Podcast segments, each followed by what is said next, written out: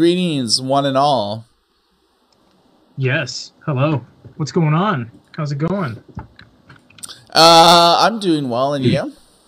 Yeah, another day, another dime. Uh, I'm happy to hear it. Yeah, yeah, yeah.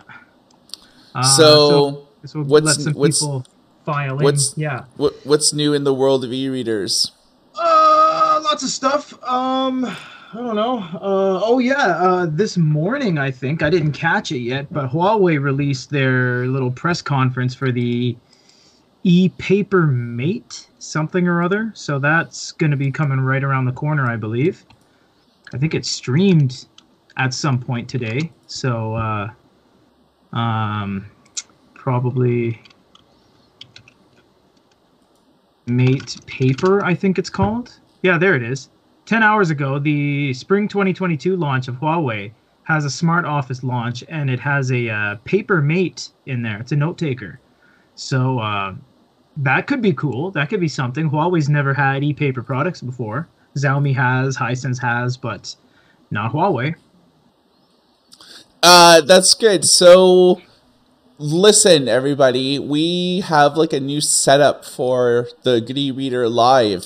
You might notice it. Um, we're, I believe we're streaming in four K now. And in the past we used like Zoom for like our meetings. So as you noticed with like Zoom, the resolution of our like cameras were pretty crappy.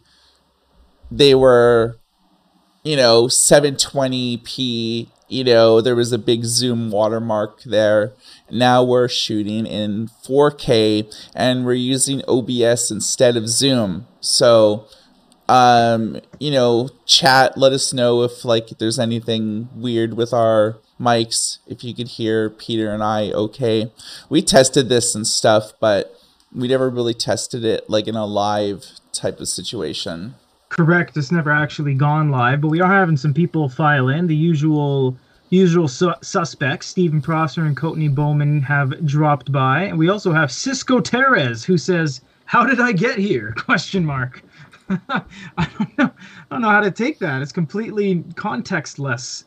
Are you having a rough night, or do you mean physically? How did you navigate over to our page? Well, we'd like to hear it either way. How did I get here? Where am I going? How did I get here? Yeah, I hope you clicked on, um, uh, and we have our scheduling back, everybody, which means that anyone who's subscribed and has the bell icon, uh, even myself, when it went live on the dot, I think ten oh two, a couple minutes after, five oh two, sorry, Pacific, it uh, pinged my phone. It went ba-bing, and it said live, and I clicked on it to double-check the framing and everything, and um, yeah, it's... Uh, it, it's looking like we're uh, rocking and rolling again, and we have a... Uh, bunch of people filing in. So Mike, we have some latest and greatest and or greatest releases of some products. What has been happening? Who is the who's in the spotlight right now? Um well, I I think that in terms of probably the best release of this year is probably the Bigme Carve Color. You know, yeah. Probably like at least the best thing that we've reviewed and has come out in twenty twenty-two. But there's been like Insane. there's been a whole lot of like interesting new things that have like come out, and there's like rumors of things coming out like as well. So, right. Uh, what have you reviewed lately that has been compelling for you? Uh, us here at the production La Studio has been, we've been having our table meetings over the Bigme um, in the office, and everyone's like, this is, this is important. And if you guys are confused as to why it's so important, is because Color E-Ink, we're not talking about the first generation way back in two thousand nine with the Flepia. That doesn't count. We're talking about modern era, you know, Nova three color, pocketbook color, that era of color. Nothing's been touched in eleven months with color. Absolutely nothing, except for Bigme. And everyone was skeptical at first. They're like, oh, yeah, mainland Chinese company. Ugh, yawn. You know, what else is new? More clones and stuff. As they kept coming in, and Bigme's like, how about you guys review this one? Hey, Goody Reader, how about this one? Hey, do you guys want to talk about distribution terms? We're like, all right, well, these guys seem pretty serious, so let's hear them out. And we got some samples rolling in. Uh, the Bigme B one Pro, the B one Pro Plus, and now the Carve, and every iteration has subsequently been better and better than the previous one.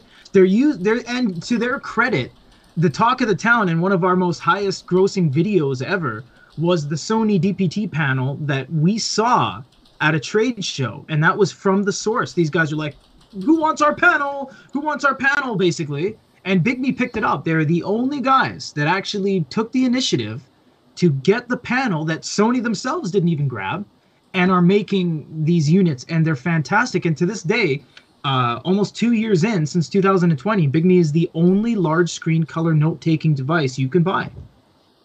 That's it. Yeah, I mean, Bigme was kind of a surprise, I guess, yeah. because they're doing color with like their latest generation. I mean, they literally have seven new devices that came out or coming out in twenty twenty-two, and we yeah, only really we only really talked about like the Two? the, the Carve color Two. and like the Bigme B one yeah. Pro Plus.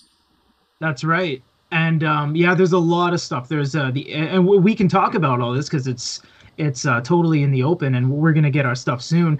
They have everything from a seven inch all the way up to a thirteen point three. They have nearly ten makes and models in their lineup. It's phenomenal, and that's more than anyone currently, I believe. Maybe Pocketbook has a couple muddled, overlapping six inches in their lineup that are that they're selling, but this is a full line of manufactured items built from the ground up, not white labeled. In fact, Bigme white labels their stuff out to other companies like Bokkeen and other companies around uh, the world who want to get into e-readers, and Bigme has a fighter brand called uh, Smartbook, and they make color devices in different form factors. These guys are on fire right now, and most importantly, after the release of the first one, both Michael and the news publication, my uh, and myself and the production studio, we all just came together and we're like, look, Bigme, you know, you guys have something here. This is legitimate.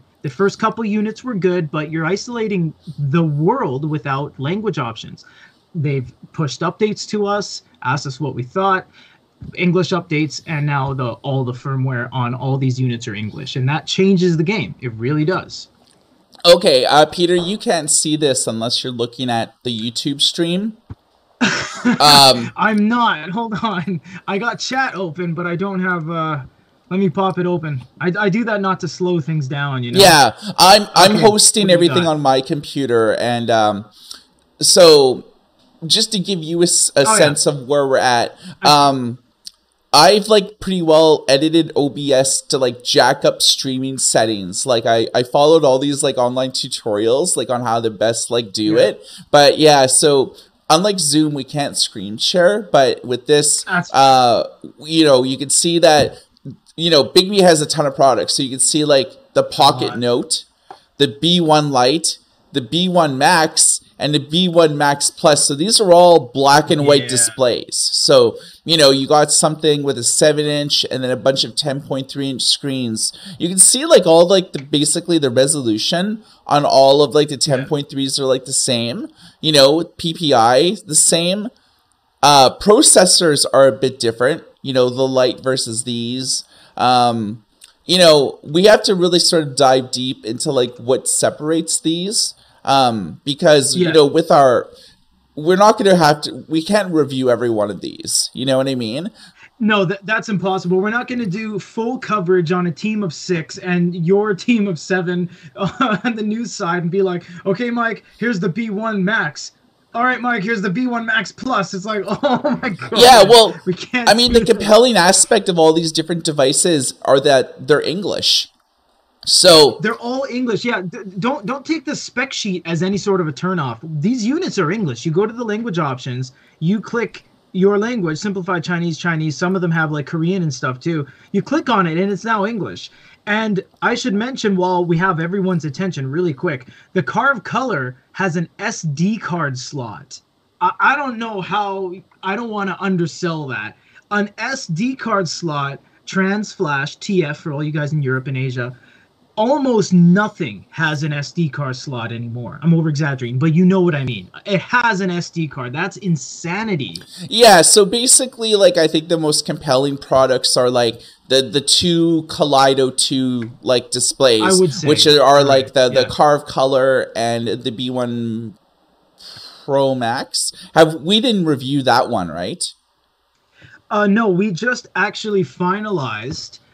Um, our uh, distribution agreement with Bigme. Uh, we're not sponsored by Bigme. Bigme's not paying us to say this. We have a distribution agreement, which means we can now sell their products, like we have a Sony agreement, Fujitsu, et cetera. So uh, as we are fulfilling orders and getting these in to ship to customers at the store uh, branch of Good eReader, we're also bringing in the samples. And coming up soon, actually, is going to be the Bigme X six, which is a monstrous brand new thirteen point three. And we haven't seen any thirteen point threes except for the Lumi two and the Quaderno. And that's, that's it. I mean, there's like not even a handful of thirteen point threes right now. Uh, yeah, you're right. And um, I think thirteen point threes are, are an interesting product category because, for one, there isn't that many out there. And that's yeah. primarily just because of the price point. You know, most that's right. thirteen point threes aren't cheap, you know. And I think that's why, like, a lot of companies don't really target that segment because... Although it, it, there's very few on the market, the, it's a lot of people find it's critical with their workflow, with their business, or um, you know, I know a lot of companies like law firms and in the educational space that want thirteen point threes, uh, you know, yeah. distributed amongst like either faculty or to students because it will read like A four documents, which are basically the same size as a standard piece of paper, eight and a half by like eleven. That's the only, yeah, that's the only screen size that'll fit A four. ten point threes are A five. It will not fit a piece of paper. So if you're in the medical field and you actually need to look at someone's charts in its full form without cropping or uh, any sort of um, clipped edges, the only thing is thirteen point three, and that's where they started. Law firms, medical institutions, uh, production studios, way back in twenty thirteen. Uh, yeah, totally. So one thing that... is pretty interesting that I found is I've been doing some research on uh, Kaleido three. Oh, right. Yeah, you did a uh, did an article there. Yeah. So I know that we've been talking about like Bigme and, and, and their sort of devices and stuff like that, but we haven't really talked about like what other people's plans are and... You know, we can't really talk about what other people's plans are until we talk about Kaleido three, which is like sort of the next generation of e-paper. Right. Are you cueing me or do you want to talk about it? Uh, yeah. I can talk about it. Um, oh, okay. Yeah. Uh, well, you know, when we went to that uh, trade show in Tokyo, and that's like from the guys that have and make Kaleido, Um, they had Kaleido two versus Kaleido two point five. And then we were like, whoa, what's this? Is this bridging into three? And remember, we saw that sheet that we weren't allowed to show, but we were allowed to talk about, which is weird. Kaleido three, and as you found out yourself, so yourself Michael, through um, your connections, that it was supposed to be released in the summer of last year, but it got delayed. That's correct, right? Yeah, so why was it delayed? Well... It was primarily due to the pandemic. You know what I mean? Like the pandemic, I think, was crazier last year than it is sort of at the, you know, first two months of this year. It's kind of like slowed down, like hospital cases have slowed down, the amount of people getting it. A lot of like things are easing up, but that's right. You know, early, like late, like, you know, sort of like mid twenty twenty, early, you know, early twenty twenty-one, uh, E-Ink had planned to release this, but, you know, they really couldn't because, for one, there was an E P D shortage um, because uh, their largest factory in China was shut down for about the last, like, twelve months consecutively.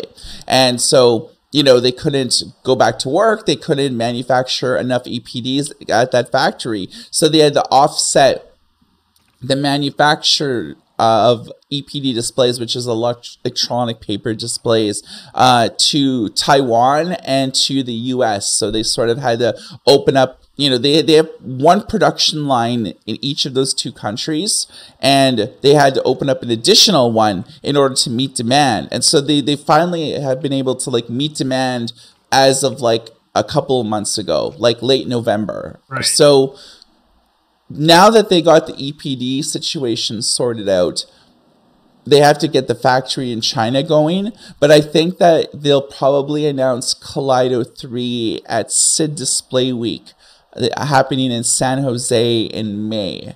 So that's generally like where they sort of, you know, uh, E-Ink is sort of like, you know, one of the big sponsors of S I D Display Week. So this is sort of like an annual event that talks about, you know, the latest advances in screen technology.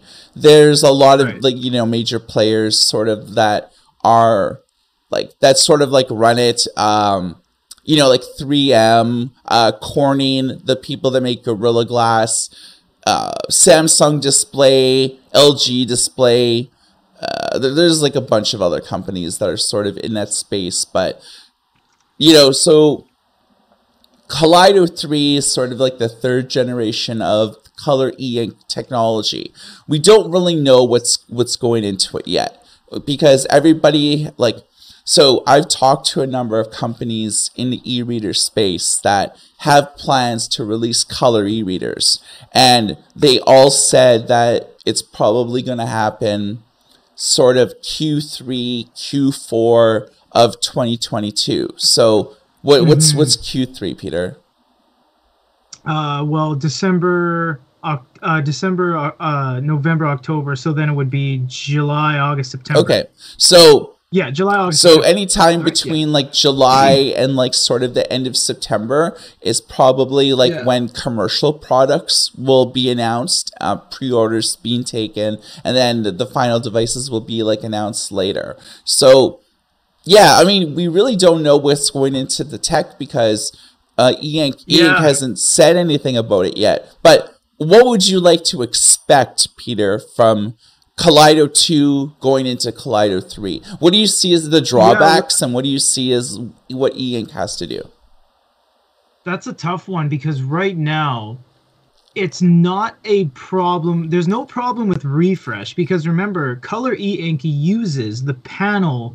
the e-ink panel at the bottom, and there's an array filter on top. So it was a myth that we actually busted, that people said color draws more battery and it makes the device slower. That's not true at all. It has nothing to do with anything, because the panel, if I can just show you with some scrap pieces of paper, whoops. So here's an E P D, the panel of the electronic paper. They put a color filter on top of it like that. This doesn't draw power from the actual e-ink screen, thus slowing it down. That's not what happens. So speed's not an issue, which was a lot of people's concerns. They're like, oh, color's slower. It's not. One of the concerns was that right now they weren't able to turn off the color array filter, which means the device uses color to create white. How do you create white from colors? Light blues, a little bit of pale greens, some browns sprinkled in there. So the backgrounds always looked kind of stone blue with a little bit of gray. It was never a white experience, like a paper white or anything like that. So that was the biggest thing, is that the color background, when you look at the black text, you're like, okay, black text. You look at the background, you know, a, a millimeter to the right, and you're like, that's pretty gray and dull. So there's three things they really have to work on, in my opinion, is the overall resolution, because as you have dug into the um, into the depths of the e-reader world, Mike, you'll know that e-ink resolution on color is like one hundred, one twelve max, which is nothing. It's really small. They need to up the resolution. They need to degrade the background for a better contrast. And uh, I was going to say one more thing, I'm thinking. They need to potentially find a way to turn off the color array filter like Onyx almost did with the Poke two, which was kind of like a concept item that made it out into the public, because they could turn off the color array filter with X mode. So that's the kind of conundrum right now, is just to clean it up. If they don't do any one of those three things, better resolution, uh, better blacks and whites, or turn off the color ray filter. If they don't do any one of those, how is it going to be any different? What's what's the why bother? So that's what I'm thinking on that. Yeah, I mean, they you know, P P I obviously has to be upgraded. Yeah. Um, you know, if you, I would probably say around like two hundreds. Like they need to do at least like because uh, good, good if one, you yeah. see if you look at like ten point threes and thirteen point threes, it's usually like about two hundred twenty-seven P P I is like what it maxes out at for black and white. So if you can have color at that ratio, then it would be like almost like a one-to-one in terms of like how many, you know, the, the, the resolution of the color. It wouldn't look yeah. washed out. Like, because color, Kaleido kind of looks washed out right now on large, larger yeah. devices. On smaller devices, it still looks pretty good. Like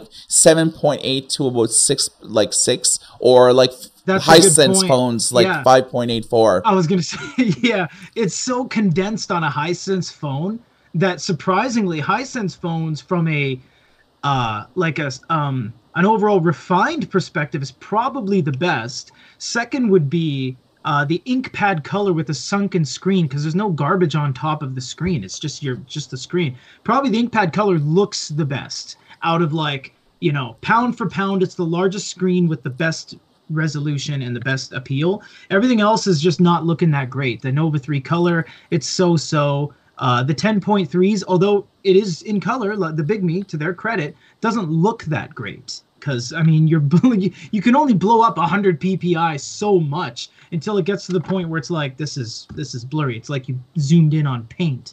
Yeah, what I noticed was that the, the Bigme uh, carved color, it was actually using one hundred twenty-seven P P I on the color. Yeah. Something's happening there. Um, See that? So Something's they happening. developed their own accumulated color optimization processing technology to display a wider gamut. So it say that six times in yeah, a row. Yeah, so they they sort of like developed their own sort of engine that actually pumped out one you know twenty-seven P P I uh, extra out of E-Ink Kaleido. So it is possible via software to increase the like the P P I on Kaleido. So yeah. hopefully E-Ink will be able to pre you know present like a more optimized like A P I engine to like increase like the P P I. But yeah, I mean, they really need to, you know, for one, yeah, making e-readers aren't cheap. Like we've, Peter, you know, and I've yeah. talked about making e-readers like a sort of like a modern generation of e-readers for a long time. And it's like the barrier of like cost, you know, you really have to spend anywhere between one and, you know, about three million dollars U S at the very least to like, um, to manufacture screens, like the, the, the chassis, uh, the, you know, the internal components, the RAM, the processor, the battery, yeah. and everything like that. It's like, you know, between three and about four million dollars to just make a thousand plus units if you want to make. And that's not counting logistics, paying tax when you receive things, uh, accounting for loss, chargebacks, people stealing, people losing things. It is a staggering amount of money. And that's why the industry sees white label so much. Bigme white labels out to people. iReader white labels out to more people than you would Onyx imagine. Book. Remarkable. Onyx books, Face Note. iReader has been lurking in the background as this mega giant in the e-reader world that refuses to expand globally. But in, it's funnily enough that they're actually producing globally for other people, like nibs and, and pens and devices and screens. And it's just crazy, all these companies. And Quirk Logic, which we were talking about in chat here a second ago, someone was like, well, Quirk Logic's thirteen point three, Stephen Prosser said. And I'm like, you're correct. But remember, they're just using old shells from six years ago on the R P one. They didn't develop anything. In fact, Quirk Logic, no discredit to them, but they, they're strapped for cash in the grand scheme of things. They didn't have four million dollars to slap on the table, so they bought blank shells in a blank box with blank pens. There are no Quirk Logic la labeling or logoing on any of their products, anything. It's a just, you open it up, it's a brown cardboard box with a blank device on it. So that was their way to, there's like, that was the only way. It was either like, okay, one hundred thousand dollars for blank shells, or millions of dollars to build something from the yeah, ground up. Yeah, and it's like, like impossible. Yeah, we'll, we'll go with the blank Yeah, they're they're, they're basically using the Sony D P T R P one uh, yep, for for like the internals and the screen. But they, to Everything. their credit, they developed like a pretty good like software experience. They did. Did you like, see that? It's like educational. Yeah, based, there's screen, screen sharing. sharing. It's all fast. It's like if we have like five Quirk Logics like in a room, and I'm drawing something in real time. Everyone right. else's Quirk Logic is like mirroring what I'm doing in real time, and it works great with like the Quirk Logic, uh, the whiteboard that they have. Um, they have, we've never reviewed it because it's like a fifty fifty inch right. like the, um... digital whiteboard. So if if you can imagine in like a school or business setting, they have this huge whiteboard on the screen, and I'm drawing on it, and, and in real time, everyone's Quirk Logic is like updating what the person yeah. on the whiteboard's doing. So it's like it's great for. For schools and businesses, because like it's like a, a collaborative enterprise level like system. So that that's with that. Without searching, do you know what the name of it is? I can't remember. The Quilla, like Quarry or something. Ah, Quilla. Yeah, surprising. I don't know where they got that. Did they get that from Ricoh? No, where did they they, they that? built that like literally like five years ago or less. Oh, right. But I wonder. Okay, I, I mean, I, I find it difficult that a company who would choose six-year-old hardware to make their main device would be able to have the capacity to create something of an immensely large scale from the ground up. Uh, but I, I haven't seen that form factor, the Quilla, the big one in question, anywhere else. So they could have just been like biding their time with the small thirteen point three that they just grabbed from Sony. And they're like, ah, we've... we finally built this in the background. You know, this is what we wanted. The Quilla. This is this is what we aimed for. It could be that, but um, I'm thinking they white labeled it. But I don't want to say anything on that. Yeah, I we I I just hard. honestly don't know, because it it's always yeah. been like a very niche product. I mean, what it costs like fifty fifty six hundred dollars U S. I think it's yeah. I think it's on sale for five grand U S. And because of the scale of the box, the size, the weight, just how unwieldy it is, we're not even able to get a sample, because there's no way they're like, oh yeah, we'll ship this to you for like nine hundred dollars freight, and then we'll we'll take it back after you guys do a couple of vids. Like, there's not even any way for us to logistically get our hands on it. There's no and like way. How are, you know, with our camera setup, how are we gonna like do like a fifty inch display? Like a well, you just back everything up and uh, just stand against the wall. But the it, th that's not the worst uh, issue. The the issue is is getting one from them and them saying, okay, we'll ship you a five thousand dollar product and hope nothing goes wrong and U P S bends it or something, you know. So there's just a lot of, of problems yeah. with that, which is why. We, we we covered that Ricoh device, that forty something inch E-Ink, and they're just kind of like, it's not that we don't trust you, it's just that you can imagine how difficult it is for us to send samples willy-nilly of five, six thousand dollar products to all corners of the world, you know, one to South Africa for review, one to Spain for review, and it's like, it's not easy to just be like five thousand dollars, five thousand dollars, five thousand dollars. So that's why typically these gigantic units we don't get samples for. Nobody does, really. So let's, Peter, let's let's let's look at some history here. Mm-hmm. As you know, we we've been to C E S and like uh, to a lot of industry events over the years. You know, we saw some interesting products from, you know, Pixel Qi. Uh, when we saw that yeah. in Taiwan when it first launched, we were at yeah. C E S when they announced like the Bridgestone e-reader. Uh, a tire company making e-readers. I, how did that even come across the desk? Who said that? So let let's let's take a look down memory lane, if you will, and. Uh, Look at some of the, the companies that have come and gone.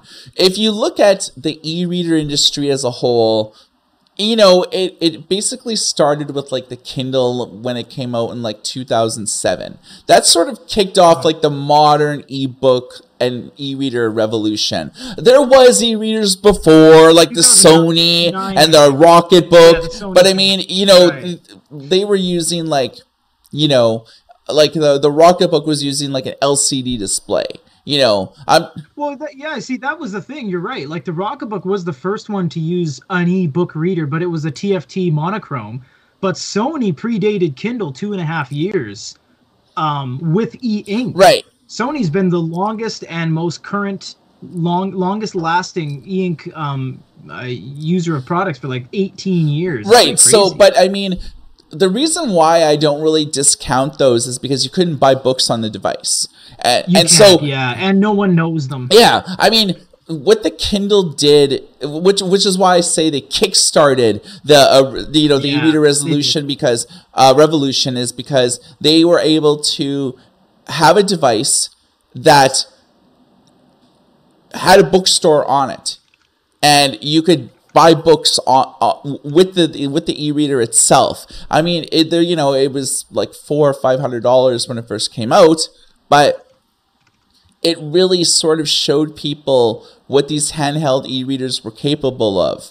And once like the Kindle had released uh, like a couple generations, you know, that prompted Kobo to get into business, Barnes and Noble to get into business. Like they got into business a few short years after the original Kindle. So E-Ink screens, we talk a lot about E-Ink because obviously virtually ninety-five percent of all e-readers are using an E-Ink panel on them. You know, yeah. uh, whether it's Kaleido, it's still using E-Ink because it's E-Ink is yeah. Kaleido, but they're using like, you know, E-Ink Carta like layers on top of that as well. But E-Ink wasn't always the juggernaut as they are today. There was literally a ton of companies that were all vying for a piece of this e-reader revolution because, you know, before Barnes and Noble ever made a device, before Kobo had ever made a device, there was all these competing technologies that were all vying either for their business or for business in China making e-readers or in specific markets in the world. So I thought we should like dive into a, like a little historical type of thing and uh, check some of it out. So the first one company, Peter, I want to talk about is Plastic Logic. We, we've seen their technology around. Uh, the company's been involved in business for, you know, e-paper displays for like twenty years. But, you know, they don't really have any commercial success stories. They're, they're, in two thousand ten, they tried to release their Q e-reader, spelled Q U E. But it, nobody really bought it, and it was like shelved as one of those like, you know, antiquated notions of of what an e-reader was possible of. So they haven't really done anything of note over the years. Like they've gotten hundreds of millions of dollars of investment from E-Ink and understand that. and and yeah. shady Russian state organizations and stuff like that, where like the people that actually gave Plastic Logic money were all like sent either to the gulags or were like arrested. So it was like this big like conspiracy thing where all the people that gave Plastic Logic money ended up like in jail. So in twenty twenty, they tried to target smart wearables, and this was like they did do some commercial products. They didn't do it themselves, but like their like e-paper was found in a sailing jacket, uh, in a smartwatch, and a credit card. So yeah. The next company I want to talk about is Clear Ink. We've seen their technology a lot. Um, they they've demoed things from color e-readers to uh, color smartwatches. They've done a few interesting things, but they've been in the business for ten years and have never really released a commercially viable product. So okay. They've raised money nonstop as well, sort of like Plastic Logic. Hundreds of millions of dollars from uh, Lenovo and all these like, uh, you know, Chinese companies that were like just like pouring money. If you can think about it, like basically Plastic Logic and Clear Ink were like black holes. It's just like throwing money and it just went into a black hole, and you they never saw, nobody ever saw anything. It was just basically money pits. So what you know what what's happening with Clear Ink? Well, they eventually got bought out in two thousand twenty by a series of Chinese investments and basically disappeared into China, and we haven't heard anything since. So at least the original founders of Clear Ink got their golden parachute. You know, the the the, the C E Os, the original founders, like they got paid finally. but they never actually did okay. anything. Um, next company, Miracell. So this is a company that we actually had some experience with because we... Uh, oh, the Kyobo. That's right. That's right. So we actually reviewed that on our YouTube channel way back on the day. Holy moly. You know what? I think before we, uh, and yes, we, everyone, did have ourselves a little business acquisition merger ourselves back in the day, a very small scale, but uh, we actually bought out Shopee Readers, that little um, store, way back when, and uh, then we just took over and we were Shopee Readers until we moved into Goody Reader. We were selling the Kyobo Miracell. We were like, is this concept? Is it, oh, oh, it's, it's real.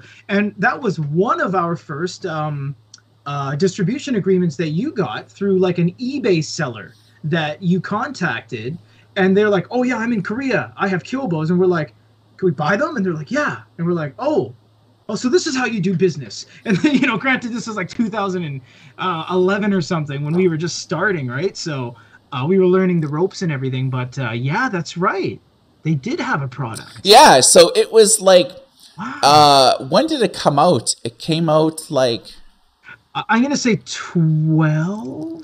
I'll, lo I'll look it up on our channel here because it'll be there. We have all of our videos. Kyobo. So the Kyobo Miracell full review. Oh, twelve, exactly. Uh, June eighteenth, two thousand twelve, we did a review. I think this is when we were a basement operation, and I think we did this review on your coffee table on like a placemat or something. Yeah, if you look at it, like, grab a placemat.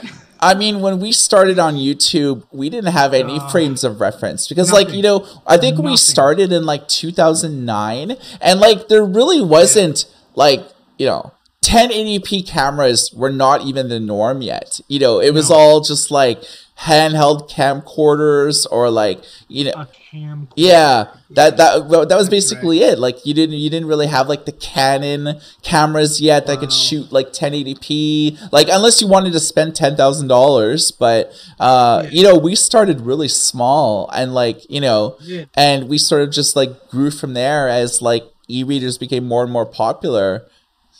I think at one point I remember shooting at your place, and we were so small that we were like, "Quick, there's still light," because we were just we were just depending on the sun going by your place.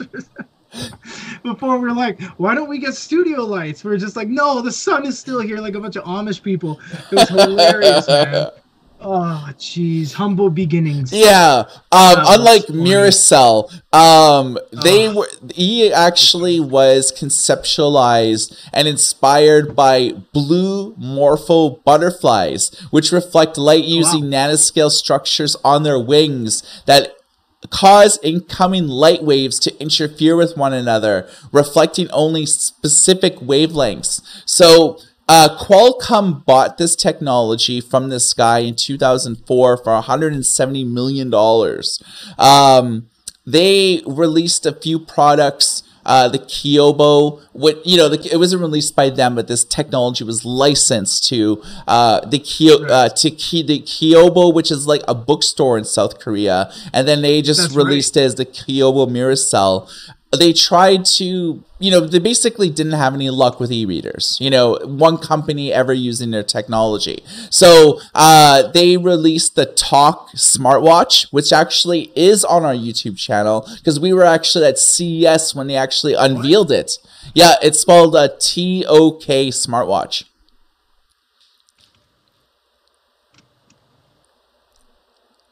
Whoa, yeah, you're right. Yep. Cool. Okay, very nice. Nice. I have a pretty good memory of like tech that like we reviewed like ten years ago, like the fourteen years yeah. ago. Uh, so it was like, uh, you know, they developed it, but didn't really release it. They did a concept smartphone. Um, but in two thousand thirteen, Qualcomm announced that Miracell would be discontinued. They basically lost three hundred million dollars on like the current like operation. Um, next, let's talk about Liquavista. So, uh, this technology using uses electrowetting technology. Uh, it's basically like a type of like L C D type of panel, um, similar to like monochrome stuff. Uh, but in its time, it basically was easy for factories to use it because um, it uses l uh, liquid crystals that use a different fill. So you could easily take like a factory that makes L C D displays and, and just edit it slightly to make their technology, which was like the big draw behind it. So um, it was originally created by Philips R and D. It was bought in Sam by Samsung in two thousand eleven. It was then reacquired, reacquired by its original founders and then bought by Amazon like five or six years ago. And uh, wait, so Philips was the brains behind yeah, it? Yeah, they originally made it. The, the guys that make those stereo systems and D V D players? Yeah.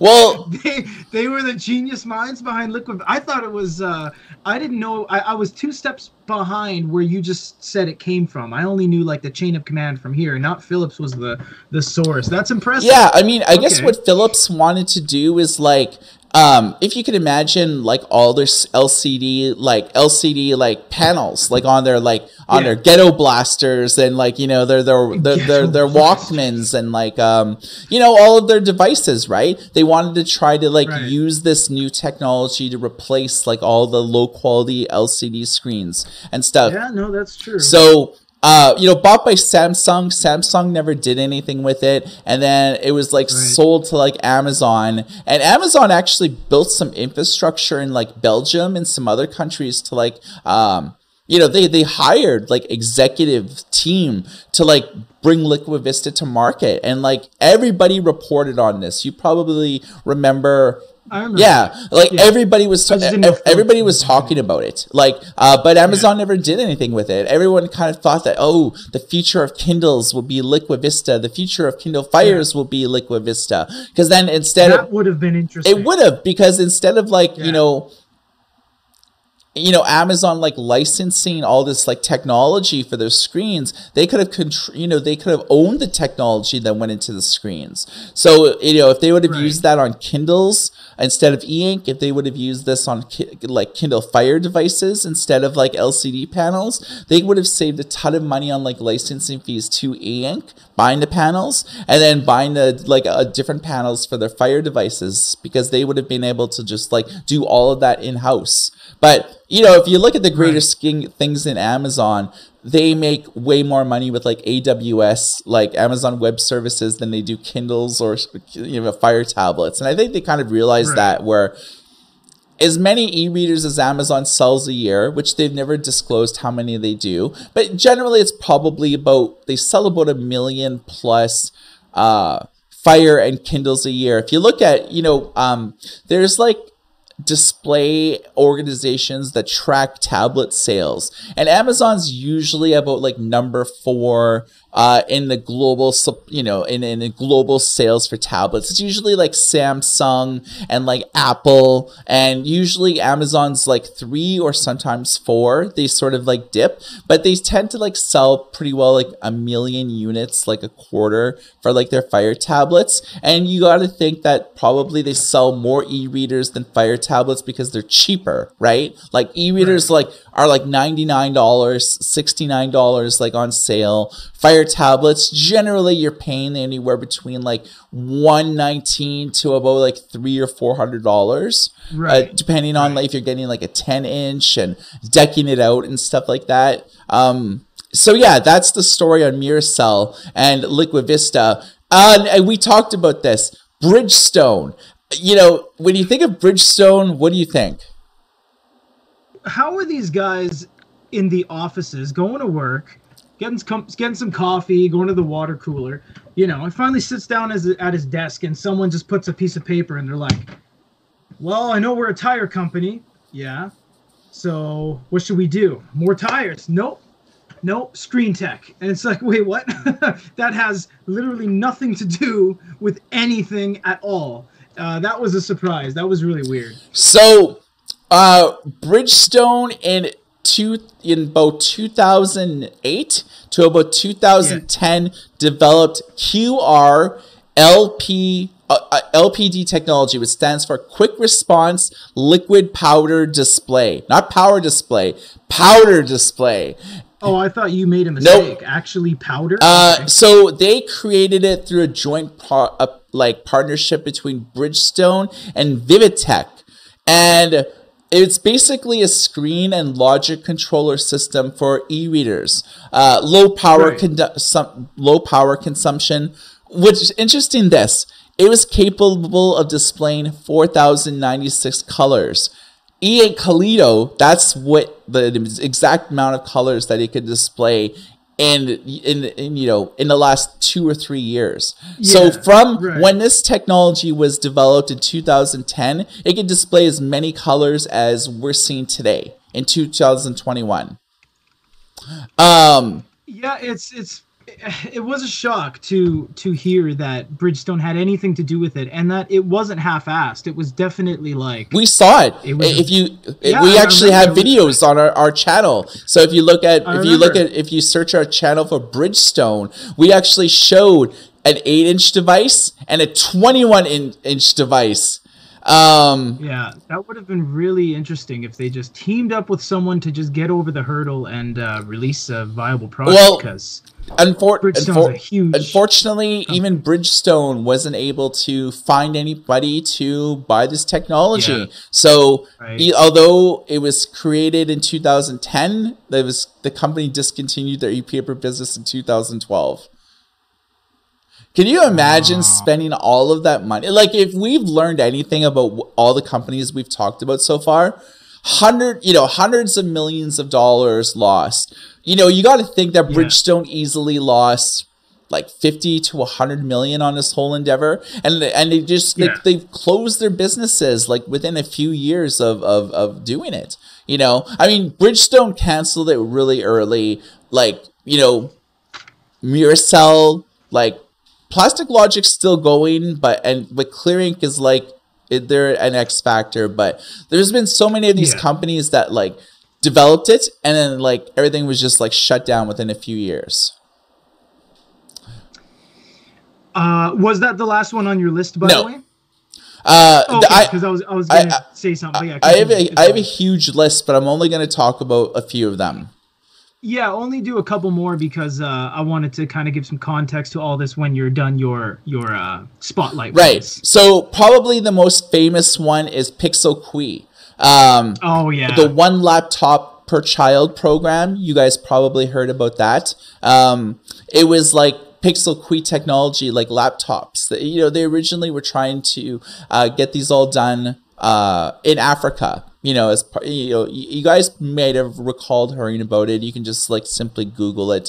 Um, but uh, the Notion Ink Atom actually used the Pixel Qi technology, which actually we reviewed on our YouTube channel.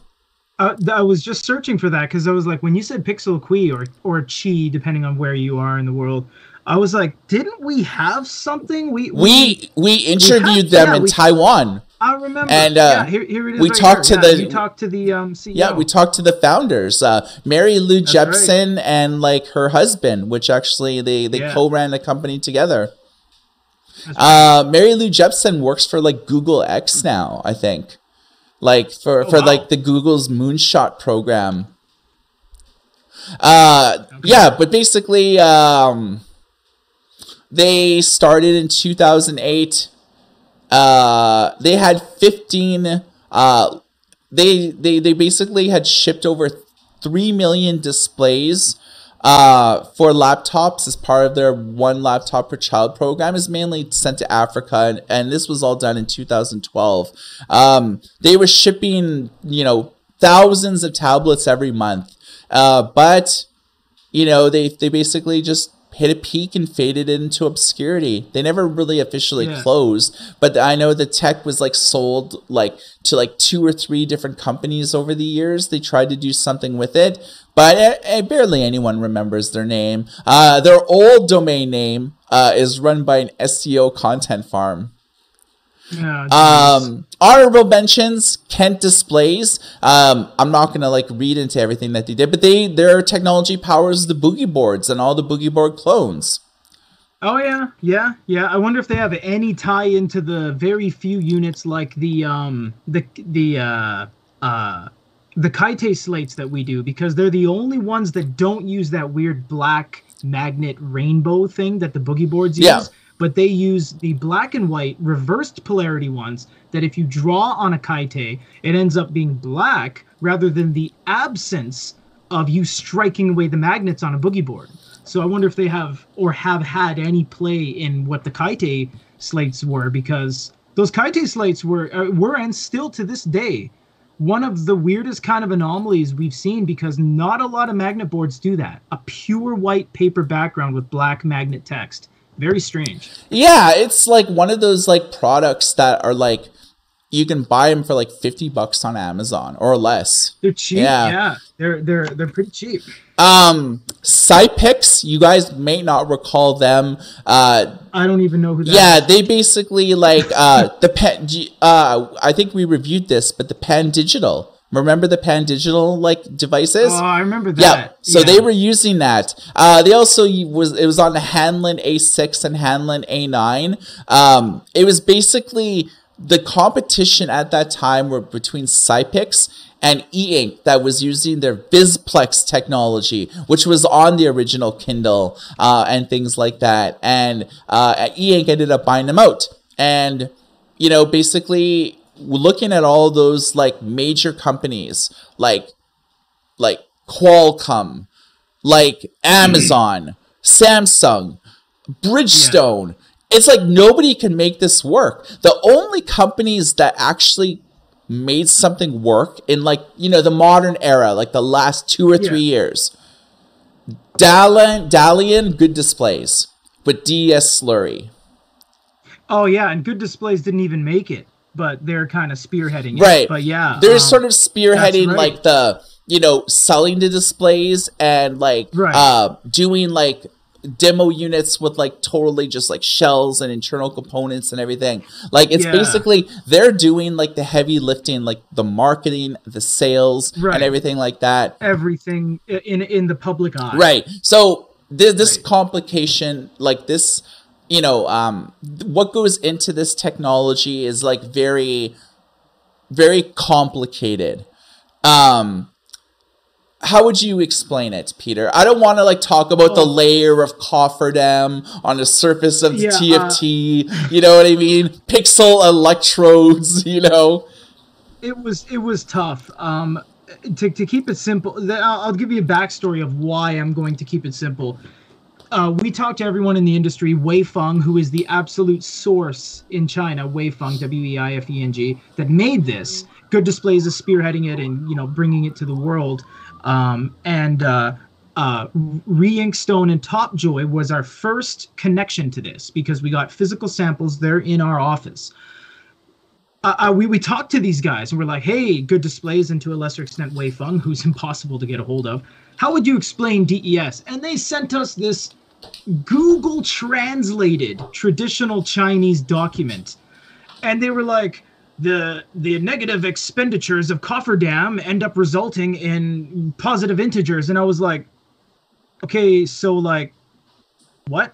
And we were reading it and reading it, and we have uh, people that read and write Chinese in our office too, and we showed them the Chinese copy and they're like, oh, okay, so okay, what? So we all kind of, you know, after months of back and forth, it basically is as simple as we can get it without going into like physics and quantum computing. E-Ink uses pixels, a grid of pixels, and every single well, they use, they use like of, capsules, like like yeah, capsules, black and white. Cap yeah, they use black and white, right. positively and negatively charged like particles, but it's like black yeah. and white. Which is why e-readers right, only show black and white and a combination of colors. Right. There's still a, there's still pixels because they're still gridded, and it's still P P I, which is pixels per inch, and that's the unit of measurement. So there's still isolated areas of white particles and black, and when they get positively or negatively charged respectively, they either move up or down. And then when you look at the screen, it becomes an image. With D E S, it's this kind of floaty, sloshing tub of just a big bathtub effect. And when something needs to produce, it's like the bathtub like sloshes up and creates an image, but then you get all this like residual stuff. So then when you look down, you're like, this looks kind of stainy and and like all washed out. I mean, it's very colorful, but the unit itself, the technology doesn't seem refined to the point of just having isolated capsules like E-Ink does. This one's just like everything all mixing and mashing around. That's the easiest way we were able to describe it, because if we say the words cofferdam, ninety-nine percent of you guys don't even know what that is. We don't even one hundred percent know what that is. So that's why it's just easier to say that E-Ink operates in more of a gridded pixel layout, whereas Uh, D E S slurry technology doesn't. It's just a completely kind of open panel way to develop the image, and it's not very intuitive. It's not very. Um, it's it's ungraspable of a concept. Yeah, to understand. Hardly anyone's written about the company, and like even like reaching out to the company itself. It's like they have like white like sh like you know white like um, what do they call it? Uh, well, white paper. Uh, which basically talks about the specs, like oh, what nice. went yeah. into the creation of the technology. And it's like, it's just so convoluted that like no one really has like written about in a really ill-informed, like a really informed manner about what it is and what it does. Like, you know, we could give analogies like the bathtub type of thing and how it kind of like sloshes yeah. around and then it eventually like shows like a, a thing. It's basically like,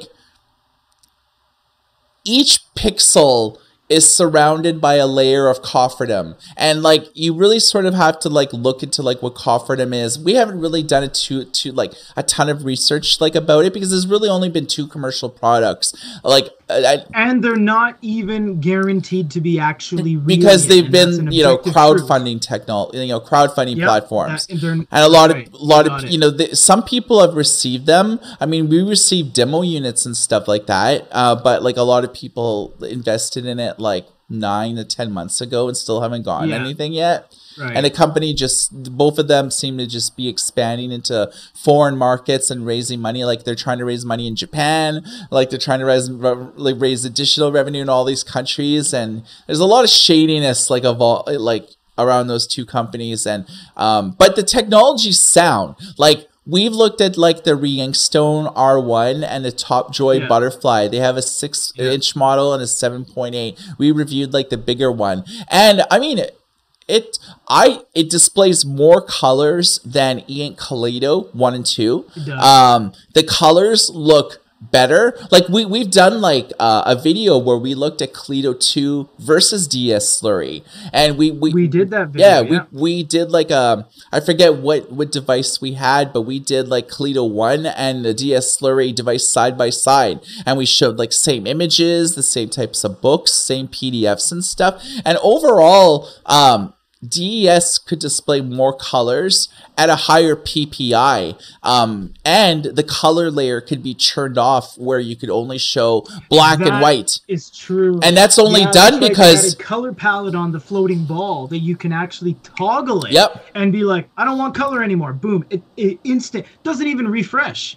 So in that regard, it's funny how you go to a, an email or a browser and it's like blah, blah, blah, blah, and it refreshes like there's you're running out of. Like there's no tomorrow, but then you have this amazing cutting edge technology where you're able to cut cut uh, cut off the color, and then it's just like, how are you able to do that so proficiently? But you can't even like refresh a web page. It, it was hit or miss on a lot of things that they were trying to present. Yeah, if you look at it, it's like since there's only been two like.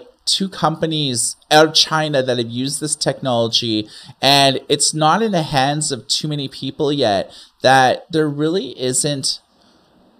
I, I think the best way to take like advantage of D E S slurry is through software enhancements, because um, yeah. you know we we've done like like multi you know we we we sort of like because this technology was so new and exciting, and there was only two companies doing it, and they were basically developing it at the same time, we were like talking yeah. to them on a regular basis. We're like, yo, can you, you know, we noticed some of these bugs with the device. Can you fix these? And they were actually super yeah. responsive and fixed them. They did. We fixed did them like in like five or six yeah, videos. We, they fixed them within like three or four days. And they're like, here's, here's a yep. new build. And we're like, oh, you know, these bugs were fixed, but this created like more bugs. So we were almost like, like unofficial bug testers for them. But we this was because like we wanted to see like this technology showcased to the public in a manner that was pretty well bug free, and like sh just like showed the strengths around like, you know, D E S slurry. Because really, if you look at the mod, you know, we talked about all these companies, right?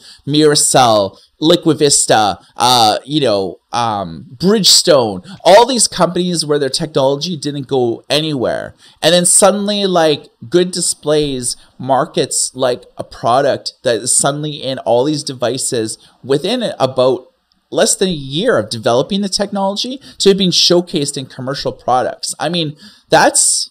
that's pretty awesome, you know, and that's why I'm excited. The panels themselves are real too. Like, if you guys are a little bit taken aback by the fact that Reinkstone and Topjoy and Whiskey and all these, uh, the WeWood company trifecta of, like, you know, the unquestionable, the questionables, those companies have nothing to do with the panel. The panel of D E S slurry and the technology made by Wei Feng and distributed by Good Displays is one hundred fifteen percent an actual real thing. You could buy it right now. You can buy the panels and ship them to your house and be like, yeah, I got the panel. And it would just have some flex cable hanging off because you haven't done software, you haven't tooled a piece of plastic to put it in. But those are real. D E S exists and it's actually real.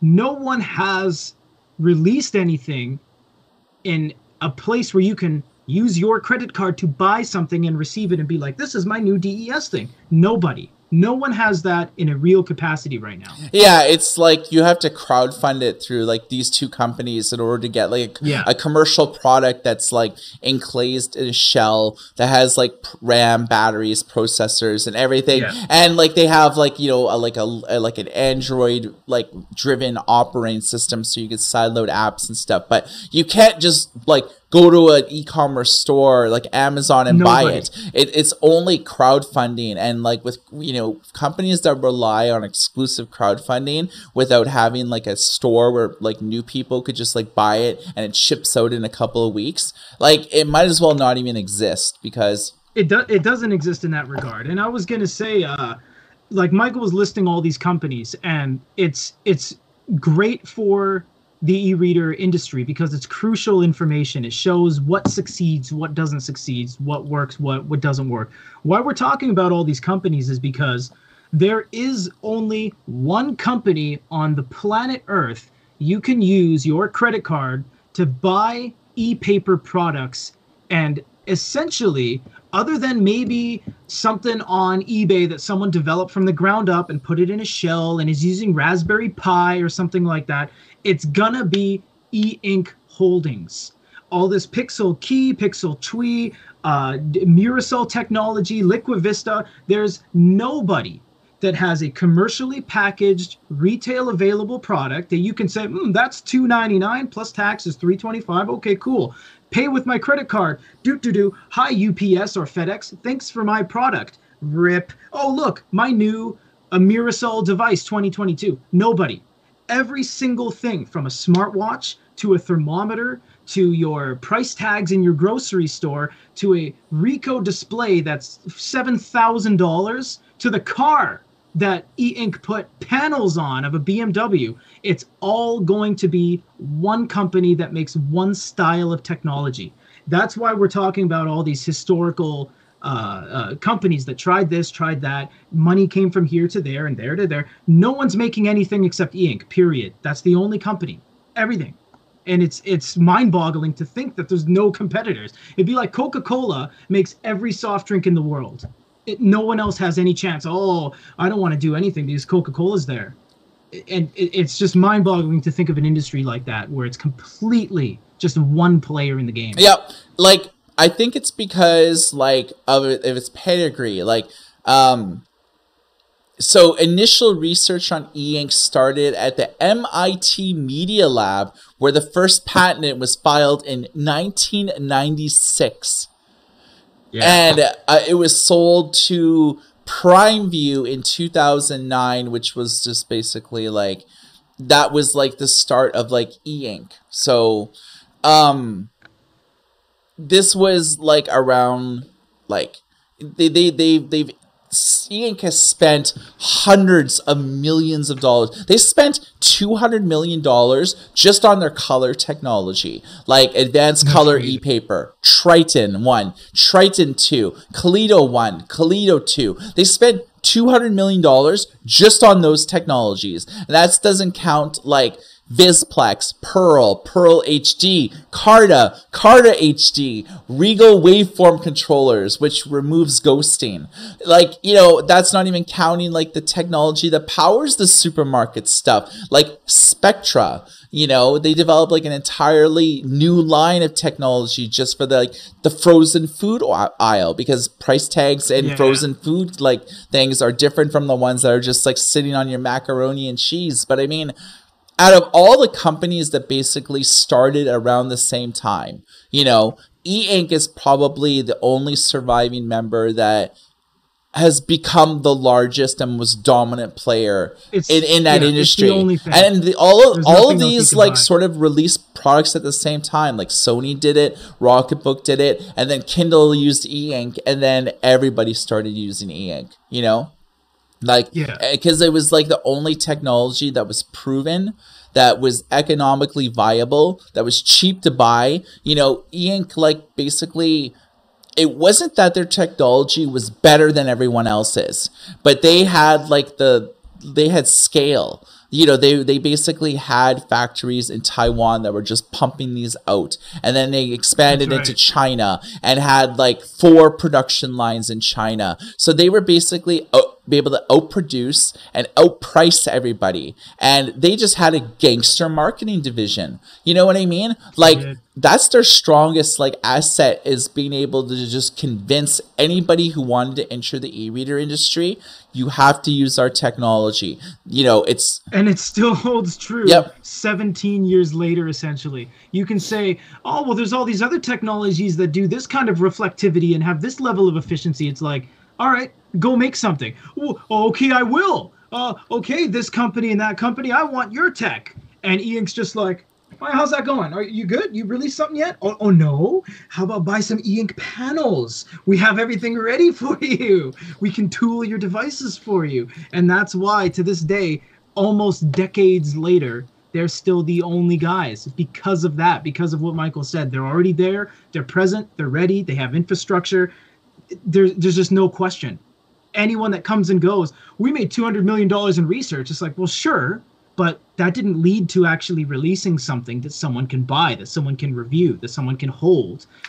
Concepts at trade shows aside, there's no other company. Yeah, and that's the thing about yeah. everybody on this list. Like Pixel Qi, I think, was basically the only company that actually shipped out hundreds of thousands that's to right. millions of products. Yeah. You know, but they were it's shipping crazy. laptops to African countries, not something that yeah. like us, like, you know, North American people or like the Western world would even be aware of, you know, because it's right. just, it didn't really make the news here. One laptop per child, you probably have heard of that. And that was Pixel Qi. And uh, basically, you know, they were popular for like maybe three or four years and just basically disappeared after that. They didn't have staying power. Whereas with, um, you know, Clear Ink and Miracell, Liquavista, Bridgestone, um, you know, all, like all these companies, they didn't have really have the manufacturing side figured out. They had like the prototyping and the cool minds and the, like the brain power to come up with all this tech,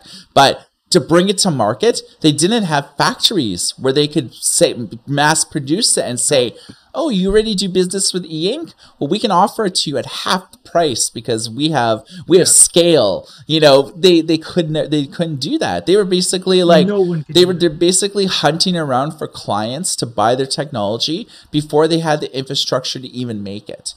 So that's, that's you right. know, if yeah. you were if I was gonna make an e-reader and somebody quoted me like you know, this tech is like amazing. It could display double the amount of e-ink and stuff. It's like, okay, I'll buy, I'll buy three hundred units as like an evaluation. Oh, it's not going to be ready for four years. Or it is ready and they're like, oh, you want three hundred units? Okay, well, that'll be nine hundred dollars per panel. And it's like, wait, wait, wait. E-Ink's only charging eighty dollars per panel. And they're like, oh, well, you know, we're smaller scale. It's like, well, then I'm going with E-Ink. That's what's happened a lot in our industry as well, is that, as we said, E-Ink's already ready, so that when other players even even have the idea of being able to entertain shipping units out, the costs are higher because they have limited staff, they're newer in the game, they're smaller, and they rely on higher M O Qs, minimum order quantities, a lot, whereas E-Ink can get away with, yeah, you can buy one hundred pieces. You don't have to buy a million pieces from us. Whereas these smaller companies are like, we hope you can place a gigantic order because we need money to fund making them, and we need to get paid first so we can make them and then give them to you. And that's why no one has survived except for, well, actually not even survived. No one has made anything. Except I do have to, now that we've talked about it, I do have to give a shout out to uh, Kyobo Miracell, because they did, for a good six months, they were producing, manufacturing, and shipping consumer available products through a couple retailers. Uh, South Korea has basically been the only guys to have anything retail available for a purchasable amount in the world other than E-Ink, the Kyobo Miracell. So it was a real product. We had several of them. We used to buy and sell them ourselves. And um, they lasted a very short time. They did. It's like their their shelf life was like pretty small. It's I think it's because yeah. like you look at E-Ink and they've like constantly innovated over the years, from Visplex to Pearl to Carta and now and and beyond. You know, uh, whereas like everybody else on this list basically had the first generation of their technology, and they never really refined it into like, you know, multiple generations. And that's why they've all failed, you know, like uh, Plastic Logic, Pixel Qi, uh, Bridgestone, Liquavista, uh, Clear Ink. They only had one type of technology that was sort of like version one, and they never refined it past the version one. They Nothing, just had, never. they just basically repurposed, oh, no one's buying our e-inks, let's, our, our e-paper displays, let's pivot to smart wearables, let's pivot towards this, let's pivot towards that, you know, and it's like nothing stuck. And it's like, you know, they, E-Ink was like the only company that basically ever like, ever basically refine their technologies over time from yeah. multiple generations, which was like an easy trail to follow. And, you know, that's, you know, manufacturing a scale and refining technology. Those were like two of the main reasons why all those companies failed, and why E-Ink is like basically the only game in town when it comes to e-paper displays nowadays. So That's it'll right. be interesting to see in like five years from now what D E S Slurry is doing. Or they're the only guys doing exactly what you said: yep. regular updates, refining the products, and you know, reaching out to do, you know, albeit as questionable as they may seem, reaching out and distributing their screens and technology to people trying to make something. Because in the in the past sixteen months, that's the only other competing technology anywhere right now is D E S. Yes, yeah, but I mean, and, uh, we've, it's coming up. As we've been in business for like twelve or fourteen years. Uh, I don't even know how long it's been. We started in like two thousand nine. Uh, yeah, yeah, uh, yeah, two thousand nine, and then YouTube videos like early twenty ten, yeah. So how many years has that been? Well, like twelve, thirteen, okay, yeah. So as, you know, Peter and I have seen all this technology that we've talked about today yeah. with our eyes, like anywhere from like two thousand ten to about like two thousand fifteen. So we've seen companies with promising technologies that have been in commercial products before. So hopefully Good Displays is not a Pixel Qi, or like a Plastic Logic, or like a like a Miracell, where, you know, we saw a few products, we got really excited about the technology. Does it does D E S Slurry have staying power? That's something that we can't uh, we can't answer today, but maybe we can answer in like five years from now if more products use their technology, or if the Re-Ink, Stone, and Top Jai were the only companies ever to use their technology. So right. the, you know, right, right, right. it's too early to tell, but yeah, that's the story of where in the world, you know, did all these e-paper companies go. And, you know, we've talked about this for a while. Uh, is there any questions from chat or anything like that? Uh, people are really talking amongst themselves. It's fantastic. Uh, Ace of Base is here, and Kevin Bossy, a resident pro who's probably more knowledgeable than us, is just killing it in the chat. Um, he, you guys are a very good community that's very knowledgeable, and I think they're just kind of supporting each other. Uh, Yossi Felder was like, uh, there should be an E-Ink flip phone. And I was like, yeah, that's kind of cool. That's, that's pretty cool, because there's a lot of people that are like construction workers and people that have to go on location, and they don't want smartphones because they're typically, they don't last a day. They're hard to use. They're brittle. They're fragile. Whereas a rugged flip phone, it's like, you know, I just throw that thing around. Um, yeah, you know, uh, phones are, uh, E-Ink is everywhere. It's absolutely everywhere. And it's, uh, like we said, it just, it, it appeared on a car the other day, and it was just like, that's, that's something I, I would just bet my life on that would never happen. And it did. It's on bus schedules. It's on elevators. It's on gross. It, I would never think E-Ink would have anything to do with buying a bag of apples, but it does. Huh. And it's everywhere, man. Like thermometers. Uh, I got three E-Ink watches behind me. Like, it's just, it's insane. So anywhere there's a screen or something you need to see, you could put E-Ink in its place. That's basically what's been happening. So, um, what is on, uh, you know, as we, as we wrap things up here on the show, what do you, what do yeah. you have on your review schedule? What can people expect, uh, out of our YouTube channel in the next couple of weeks? Well, I got to actually run into the office and do some voiceovers later today on the iReader Pro Lite, uh, the Lite two Pro, which is a very, very nice, lightweight, uh, e-reader. And uh, it's really cool. And we just wrapped up the um, uh, Xiaomi Mix seven, which is a very nice surprise. It's doing very well on our YouTube channel if you want to check that out. Uh, did you send me pic Did you send me pictures on that yet? Um, I think they're taking some pics. When I get into the office, I can um, send you a uh, email with those, because I'm not I'm at home right oh, now. Okay. But um, yeah, uh, we also are gonna do the. We got a lot of Bigme stuff coming. We're, we're we want to respect our new friends at Bigme by reviewing their products, but we're not going to flood the channel. Like Mike said, we're not going to do the B one, the B one Max, the B one Max Plus. Like, we're not going to. Yeah, do there's there's like X six. Seven or eight devices. It's like it's too we many. Can pick and choose what we think are the best and most like compelling That's ones.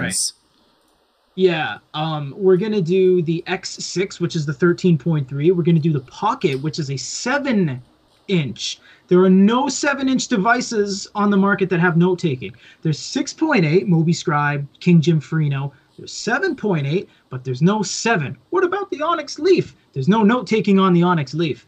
Uh, yeah, so we're going to uh, bring that in. Um, uh, How King Boyu Collaboration Company is talking about the P ten Pro. That's going to be coming up.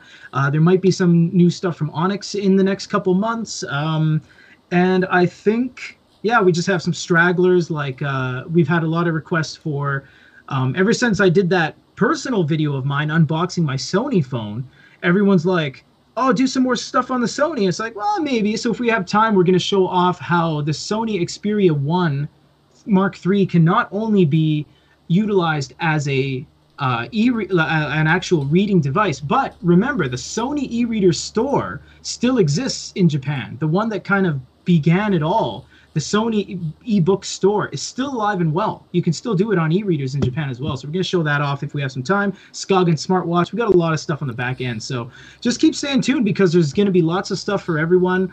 Uh, Mike has uh, kicked off his uh, good news segments again. So every couple other videos has been a, um, a Good e-reader news blast. And uh, they're very informative. They're very fun. They're very upbeat. And... Uh, lots of good stuff to check out. Yeah, as you can see, like um, we have a whole way new of, of doing videos now, you know, where using different programs, like I've invested in colors, like you can see like ambience behind me. Uh, I have like a ring light that I'm using, a better camera, where I'm shooting in four K now. So, um, you know, Peter and I's like, or Peter and me, uh, for, for these monthly videos, you know, you could expect Uh, better video quality, like better audio quality. So uh, that's why I'm taking advantage of like my setup right now to, you know, just take some of the bigger stories like on our news website and do like audio, like a sort of video and audio short form uh, on our channel, so we can make you guys informed of, um,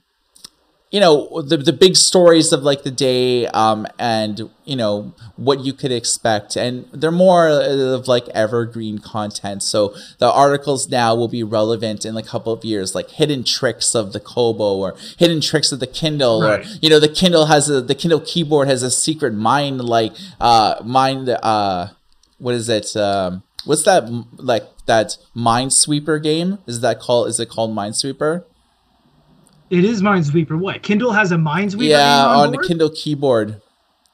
What? Yeah. So it's little st stories like that with like cool little things. Um, I do have some breaking news that uh, okay. uh, Huawei, Huawei, yeah, is. Okay, so they just announced the Mate Paper, which is their first ever e-reader and features a ten point three inch display. Uh, it's compatible with the Huawei M Pencil, which could be used like to draw and take notes and everything like that. So it's a it's um uh it's a digital note-taking device, and instead of using uh, Android, it's using Harmony O S, which is like uh they're sort of like um.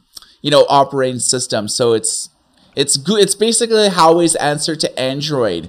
Um, it, you know, it has like apps like on it and stuff like that. Uh, the M Pencil uh, supports four thousand ninety-six levels of pressure sensitivity with uh, twenty-six milli milliseconds of latency, which is around the same uh, experience as the Remarkable, and um. Yeah, it's ten point three inches. We don't know like the exact specs yet. Uh, although it has four gigs of RAM, sixty-four gigs of internal storage, and an eighty-six percent uh, screen to body ratio. Uh, fingerprint sensor. Uh, it weighs three hundred sixty grams. Uh, we don't know when it'll go on sale, but it will cost around five hundred sixty dollars like U S. So that will be like the price that uh, Huawei's charging for it.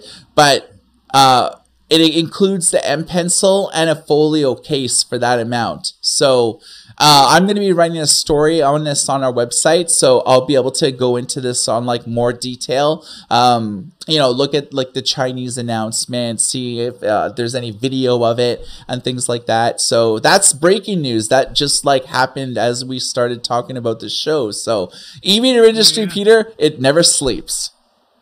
It doesn't, no. Uh, if, if any indication, right when we thought it was slowing down, you know, we hear like, oh, we have a new iReader, we have a Scoggin smartwatch. It's like, Bigme releases ten new devices. And we're like, all right, we're going to be busy. We're going to definitely be busy with that. That's... Yeah, I mean, the... the it's, it's a lot of new stuff. Like the, uh, what was it, the Mix seven by who?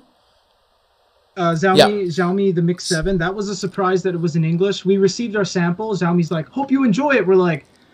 Oh, thanks. It's going to be Chinese only. No discredit, but it's like everything's Chinese only, these kind of yeah. companies. And we're like, oh, language options. Oh, dang. Language options with actual options. And it skinned the whole thing. And I was like, oh, what about Baidu and Weibo? I probably can't. Oh, I can uninstall them. And I just put on like um, uh, Instagram Go, Facebook Lite, Chrome browser. And we were just sitting around it. We were like, well, that's kind of cool because... It's it's the thinnest e-reader ever on the panel side. It's only three millimeters thin, which is freaking. I saw it, really you thin. Could like look at like the first ten or fifteen seconds of the video that Peter made, yeah. that for Peter and his team made for the um yeah. the review of the Mix seven, and he actually shows how thin it is, and it's actually it's, it's thin, staggering man. How thin it is. Like um yeah, but it is like it it, it is like I I, I it it harkens back to like the Away. Oasis design. It, it basically oh, totally. has the same design of like the Oasis, but it's thinner than the Oasis. Yeah. And it and, is. But if you looked at it and you squinted your eyes, you can't see. You don't even know what you're looking at. Yeah. So I mean, I'm gonna be writing a story on this, but we can kind of tease it here in the closing moments of our show. Is that yeah. there's suddenly a big movement with Chinese companies to adopt English, whereas yeah. you know, if you if yeah. you look at, we've reviewed a lot of Xiaomi products in the past. And they, they the Moan W seven, the Mi Reader, two generations of Ink Palm, all Chinese. All Chinese. But now their latest generation stuff that's built in twenty twenty-two, it's no longer just in Chinese, it's English. And that's just not what that right. company. Almost all Chinese companies where we, we reviewed things in the past, to the iReader, to the iFlyTech, to the um the Bigme. A lot of them now are embracing English on their latest That's generation right. devices. And yeah. they never really publicly disclosed why. And in a lot of cases, it's it's us talking with them directly. Because we have, you know, as Good e-Reader, we're pretty well the only major news website is devoted towards e-readers. Like, you know, we don't... We we talk to them. Yeah. yeah. I mean, if you guys are a little bit confused about that, we actually, like, a couple guys in our company that, like, speak and read Chinese and stuff, they have, like, the managing directors of Bigme and iReader on WeChat on their phone. So, like, you know, when they're sitting around the office and they're just doing this, like, they're talking with, like, essentially the C E Os of the company, being like, hey, you should put English on your stuff. And then they drink their coffee, and it's like, sure. It's like, oh, cool. Like, it's not as simple. As yeah, that, you know what but I mean? I mean? That kind of stuff happens. It, it's it, so it, it really you does. know, it's it's it's basically we've made like um, it it was important to us that when we review products that are only Chinese only.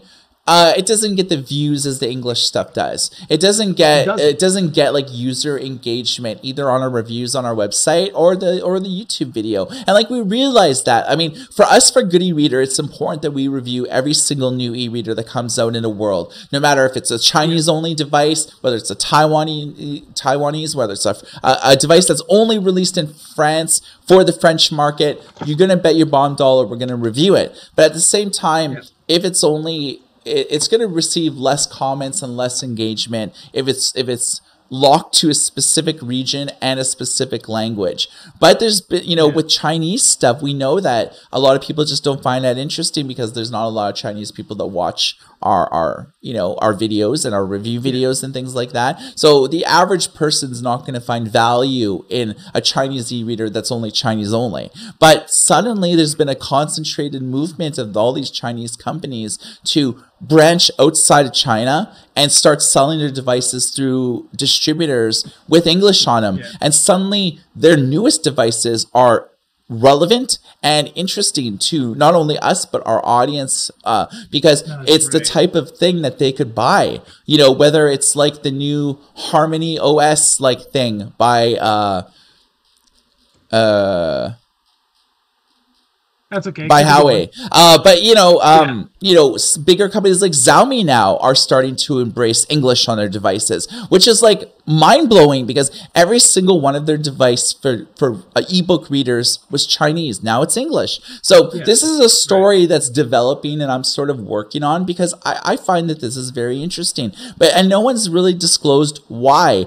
Um, is it because we're actually talking to these all these companies like on a daily or every couple of weeks and, and And, and pitching the idea that, you know, you should run English because it you would, you know, right now you're only targeting the Chinese market, which is only a few, you know, like a billion people or whatever. But yeah, but you change that little option to just, oh, push a little tap on your plastic or glass screen. One little tap opens up billions of prospective clients. All you got to do, all you got to do. And that they've been doing it. It's just like, oh, English. Boop, English. You have just changed a lot. The amount of work you had to do will result in a lot more of a benefit and an advantage to you than what it costs for you to do a little translation script on your operating system skin. It changes everything. Yeah, it really totally because they're all using Android, so it's like so easy to it's so to easy. just like unlock one of the typical standard Android yeah. like things that will change the U I and everything else to Android. It won't change, you know, if there's Chinese apps that are pre-installed on the device. Those Chinese characters aren't going to be changed to English, you know, no, but you could just not. delete them all, you know, and, and just, you just delete them and all. have like, and another interesting thing about that is that if you look at the Ink Palm Gen one, Chinese only, you look at the Ink Palm Gen two, Chinese only, but there is languages and input, click on it. choose your language, click on it. There's only Chinese now, but those options have never been there before, which means, and, and you know what, if I was a developer and I had like the, the very, the, the very absolute raw code of it, it probably has visibly, you know, one hundred ten language for me to choose on, but they're only allowing you to see one. But those options have never been there before, and that's why it's interesting that all these companies are now offering multiple languages. Even uh, Storytel out of Sweden, they only had Swedish before. You couldn't change it if you tried. Now there's everything and their mom on there. I mean, there's like Farsi. There's, I uh, I think Iranian is Farsi. There's like Swahili. You can do uh, Spanish, Portuguese, uh, uh, uh, anything you want. Arab. Catalan on there. Arab. So like there's a ton of languages, even on things that are like were once Swedish only. And like Storytel is snuck under the radar. Uh, out of nowhere, they're like, we have a third gen device. We're like, geez, but don't just drop that on me. We haven't heard from you in a coon's age. Like, why would you do that? So, uh, yeah, man, like, you, seriously, like, you know, I'm not saying English is the best language in the world because we speak English, but not only is it our main demographic, uh, demographic of, of uh, listeners, but it's the most prominent language in the world. You can argue that all you want, but you don't go to Germany and there's like, you know, Indian characters written under the street signs. It's going to be English. Everything's going to be English. Changing your little tiny, already made for you Android operating system to choose English changes everything for your company. Yeah. So I want to look into the reasons why all these sell, yeah, you know, one. Typically Chinese e-readers that are sold in China, they're running Chinese. Now suddenly English is, is an option. And what's what's yeah. changed? What's what's prompted them to do that? That's the answer to that is is what I want to write about, but I need to first yeah. talk to like all these companies and time zone differences and, you know, uh, holidays and, and things like that. But, you know, um, that's neither here nor there, but you can expect like a future discussion and a future article on our website at goody reader dot com like about that. So hopefully this uh, new sh this new format uh, with O B S and Peter talking to me via Skype and that it all worked out at the end, but we could check out the V O D and see if there's anything we need to do. But a lot of the people, yeah. uh, they said that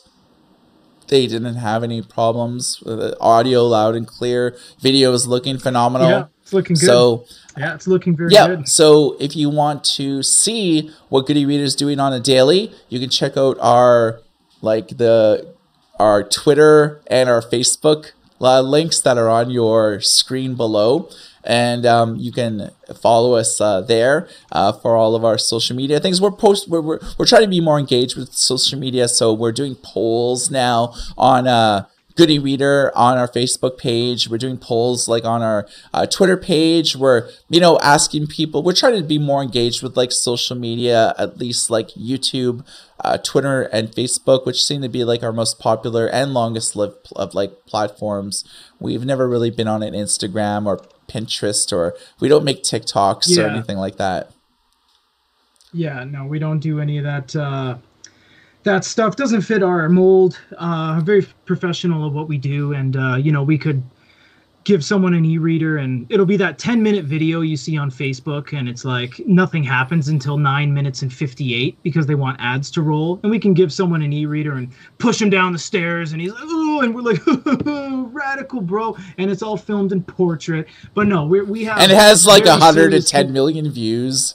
Oh, dude, like uh, ninety million views overnight, and then you get picked up by news outlets, and it's like, oh, you know, trending viral, dude falls down staircase, breaks Kindle. It's like, we have very serious connections with very big companies. We're the sole distributor of Sony products. Sony doesn't even sell Sony products, but we sell Sony products. You, you can just, you can understand the degree of how we have to keep up our professionalism. So we have fun, of course, but we're not going to be goofy slapstick comedians. um, it's, it's not a good fit, and it, it doesn't fit with doing business with mega giants like Fujitsu and E-Ink and Onyx and all these companies around the world to be a bunch of goofballs. So we, we we like to have fun, like to show ourselves, but we have to remain professional and give you guys the best possible content and delivery of such as we possibly can. All right, guys. So we're going to wrap it up for this edition of uh, the Goody Reader Radio Show. I think we've been going for like an hour yeah. and a half so far. Yeah, it's you know, a new test of the new format, but you guys don't have to watch the whole thing. Yeah. And, you know, you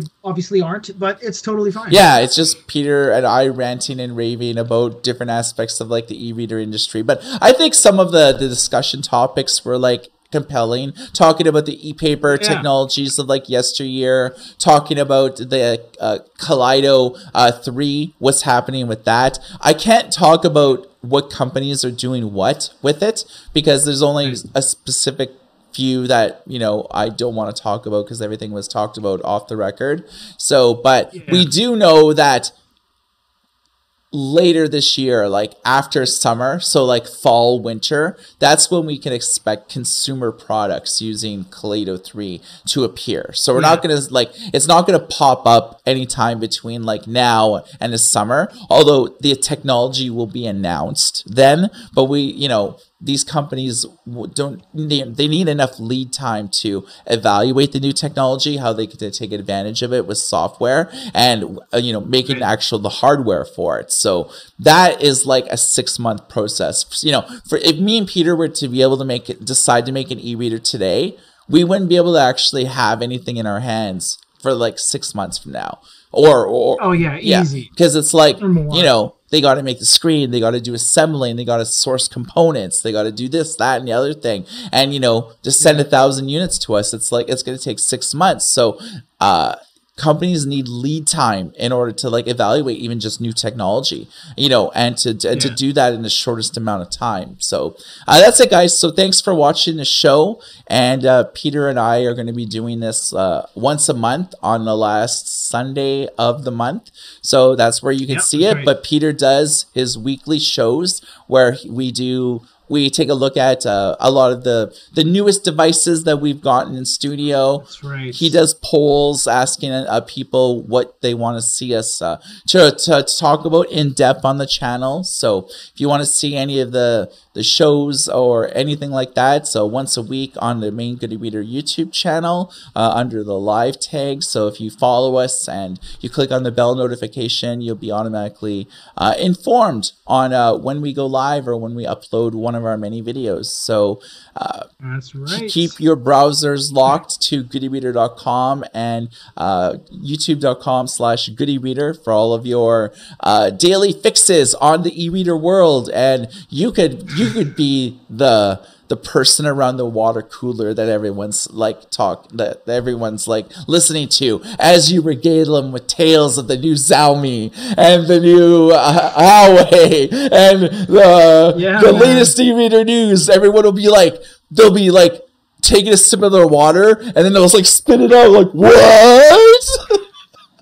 Did you say the Bigme X six? Oh man! Everybody, everybody, come here! It's like water cooler yeah, right. pizza party. Everybody, everyone starts cheering yeah, for right. you and clapping. They're like, Peter, Peter, Peter, Peter. Yeah, Bigme pocket.